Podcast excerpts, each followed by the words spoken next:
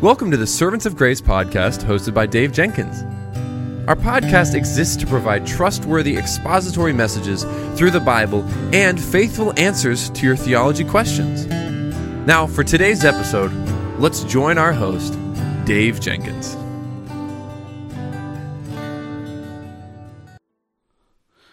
All right, well, welcome back to the Servants of Grace Theology segment. My name is Dave, and I'm the host for this show. And on today's episode, one of our listeners writes in, and they have a great question. And the question is this: do Christians need both testaments? Well, wow. I mean, wow. We could spend a long, long time talking about this question. And so um, I'm going to try to keep my answer on this one to ten to fifteen minutes. We'll see how it goes. You know, as we look to Scripture, it's crystal clear that Jesus recognized the authority and the inerrancy, that is, that Scripture is without error, of the Bible. Indeed, the way that he uses Scripture explicitly affirms the inspiration of the Bible. Jesus made constant appeal to it, uh, to the Bible. In, in his encounter with Satan, right, in the desert in Matthew four, he used it in his ministry to defend his actions in Matthew eleven and twenty-six and on and on. This demonstrates that Jesus Play the authority that Jesus placed in the Bible. But we're not left uh, to, to make any assumptions based on Jesus' actions alone. On at least four ca- occasions, he taught the Scripture in such a way as, as to make clear his position on the trustworthiness of the Bible. In a confrontation with the Sadducees over the doctrine of the resurrection, which that group denied, Jesus silenced his opposition, arguing that the entire resurrection belief on a tense of a verb, to be, in Matthew twenty-two thirty-two. Jehovah had told Moses at the burning bush, "I am the God of Abraham," but as Jesus implied, Abraham had been dead four hundred eighty years when that statement was made. Arguing that, that God was a God of the living and not the dead, Jesus claimed life after death must be true. And Jesus used the tense of a verb to prove that Abraham was not merely physically dead, but was living in the presence of God. And the fact that Jesus used a word and its tense, it tells us that Jesus had deep confidence in the inspiration and inerrancy of the Bible. If you had the option of traveling back to any point in biblical history to witness any event in Bible times, which event would you choose? If I had to pick, and since I'm the host on this podcast, you're going to hear my answer to that question now. You see, if I had to pick one event from biblical history, it would be Jesus walking on the road to Emmaus, detailed in Luke twenty-four, walking with those two disciples on that first Easter afternoon, listening to him explain how everything in the whole Bible pointed to himself. I, I just love this topic. And the first thing, the first heading that we're going to consider is Jesus' scriptural sermon. On the gospel... Only the Gospel of Luke, and it, it records this event in Luke twenty-four on the Emmaus Road. This event adds to what we know about the Resurrection Day by giving us an eyewitness account of people who saw the risen Jesus Christ. They walked with him, they talked with him, they even had supper with him. This series of events took place at the end of Resurrection Sunday. And at the start of this encounter, we read that Jesus preached a scriptural sermon in which he proclaimed the gospel promise from the Old Testament. Jesus wanted to give his disciples a complete course in scriptural interpretation.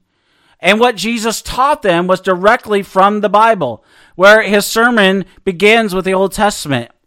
In briefing his disciples on their mission to the world, Jesus begins in the same place that we should always begin everything in our lives with, and that is with the Word of God.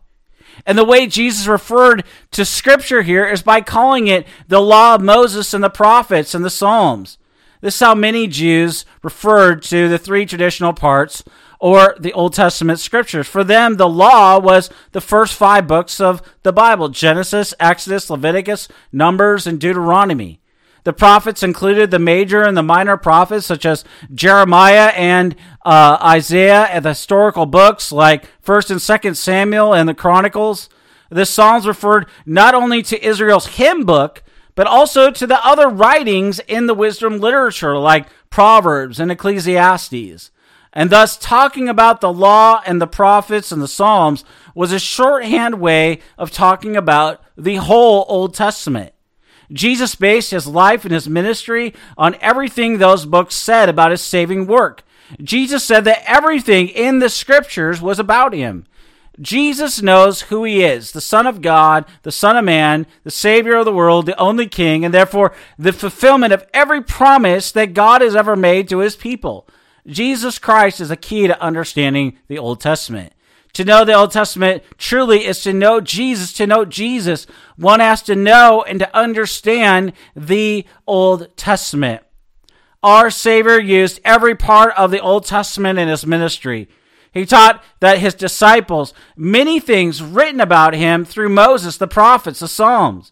At the very beginning of Luke's gospel, he used the law of, of Moses when he was tempted in the wilderness and answered the devil by quoting directly from Deuteronomy.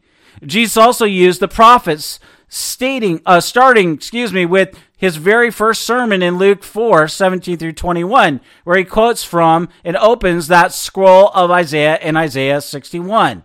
It included many specific prophecy fulfillments. For example, when Jesus rode into Jerusalem on Palm Sunday, he was fulfilling Zechariah's prophecy of a king coming, humble and mounted on a donkey, Zechariah nine nine tells us. Jesus often taught from the Psalms, and he did it the, the very week that he was crucified, quoting from Psalm one ten to prove that Christ is both David's son and David's Lord in Luke twenty, forty-one through forty-four. The Lord Jesus taught this way because he knew that all these scriptures had come true. And as he told his disciples, everything written about him must be fulfilled, Luke twenty-four, forty-four. And the use of the word must expresses a divine necessity. The life of Jesus was governed by the prophecies and the promises of the Word of God. For God to fulfill his plan and for us to be saved, you know, Jesus had to come into the world the way he came, uh, under the sentence of death, to live the way that he lived, to die the way he died, to rise again, and he is soon returning. It all had to happen the way that the Old Testament scriptures said it would, the way it was promised to happen. And to show this, Jesus preached a scriptural sermon at the end of that first Easter. But Jesus not only preached a scriptural sermon, Jesus preached a Christ-centered sermon. Jesus preached a Christ-centered sermon as any scripturally based sermon should be. The main thing that Jesus taught his disciples from the Old Testament was the crucifixion and the resurrection of Christ. In other words, he preached the whole gospel because these are the two basic staples thereof, the dying and the rising of our Savior King, whom God had promised in Christ alone. And in his sermon to the disciples on the Emmaus Road, Jesus preached that same message again and again and again in Luke twenty-four, forty-five through forty-six. These things were all things that Jesus had told his disciples before. And but even though Jesus said these things, the disciples were slow to understand. When he said that, that, that the Son of Man would be delivered over to death, they, they did not understand this saying, and it was concealed from them that they might not perceive it. And similarly, when he prophesied his death and resurrection on the third day, they understood none of these things. This saying was hidden from them, and they did not grasp what was said, Luke eighteen thirty-four tells us. The minds of the disciples were closed to the words of their Lord. And therefore, we should not be surprised when people have trouble understanding the gospel or even believing in Christ today. It did not seem all that important to the disciples at first either. Jesus did what he always did, and he said what he would do. He offered his body for the suffering unto death, and then on the third day, he rose again. And at that point, one might think that the disciples would understand and believe the gospel, and yet they did not. When Jesus appeared to them after his resurrection, they thought they were seeing a ghost in Luke uh, twenty-four thirty-seven, not a living Savior. Somehow they were still missing the point. Well, we must ask the question, what made the difference for the disciples? How, how did they ever start trusting in the cross and believing in the empty tomb? Luke tells us that, that Jesus opened their minds to understand the Scriptures in Luke twenty-four forty-five and Luke twenty-four thirty-two. What these men needed was what everyone needs is the mind-opening work of the Holy Spirit in our lives. Christianity is rational, but understanding the gospel, it's not merely intellectual. It takes the work of God for anyone to know Jesus Christ in a saving way. It doesn't matter how smart we are. It doesn't matter how much education we have. We will never understand the message of God's salvation in Christ unless and until God enables us to understand it. And this is what Jesus did for his disciples and what he will do for anyone. Anyone who sincerely asks him for understanding. Let's be clear about something. Knowing Jesus is the work of God. The Holy Spirit works through sermons that are grounded in the Bible and preached in a Christ-centered way. Notice that when his disciples had trouble understanding what he was saying to them from the Scriptures, Jesus did not decide to try some other method. He did not say the Scriptures must be too hard for them to understand. I, I need to find some other way to communicate.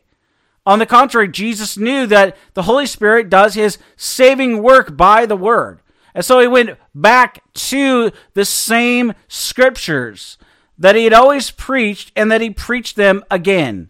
Here is an example for our evangelism in which should always we should always trust the Word to do the real work of our witness.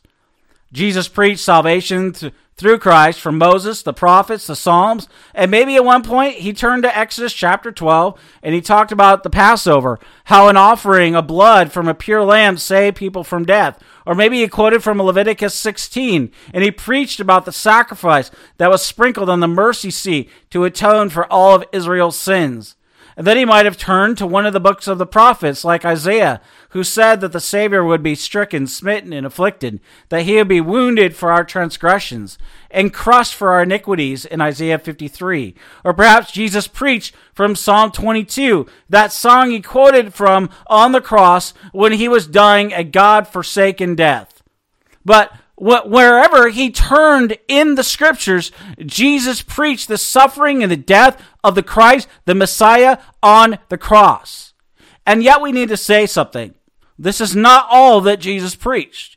Jesus also preached the resurrection of the Lord Jesus. And maybe he preached it from Moses' story and, and the burning bush where God proved himself as the God of Abraham, the God of Isaac, and the God of Jacob, the God of the living and not of the dead.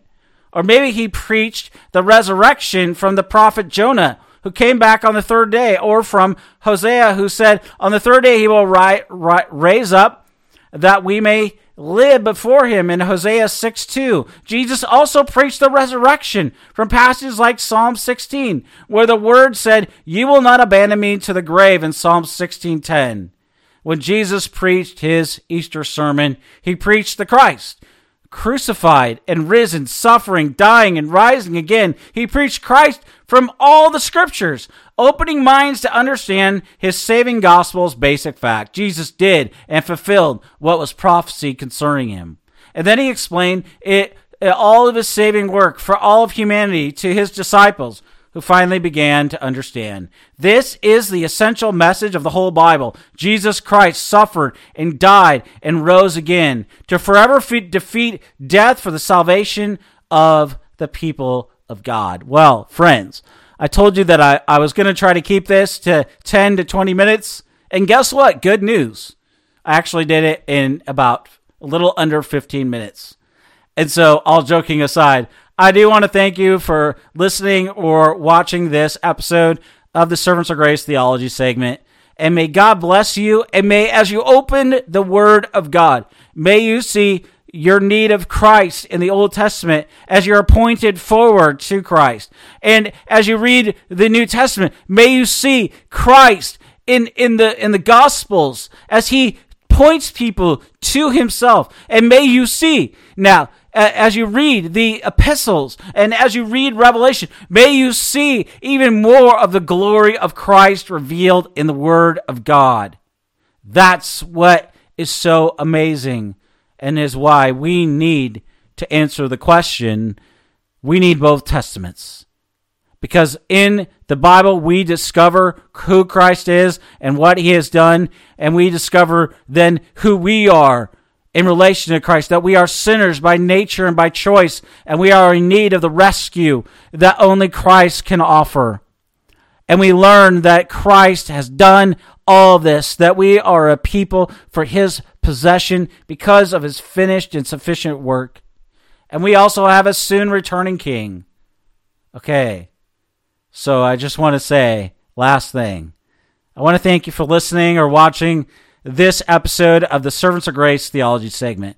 May you discover and may you know Christ in the revealed word. And God bless you and keep you until next week.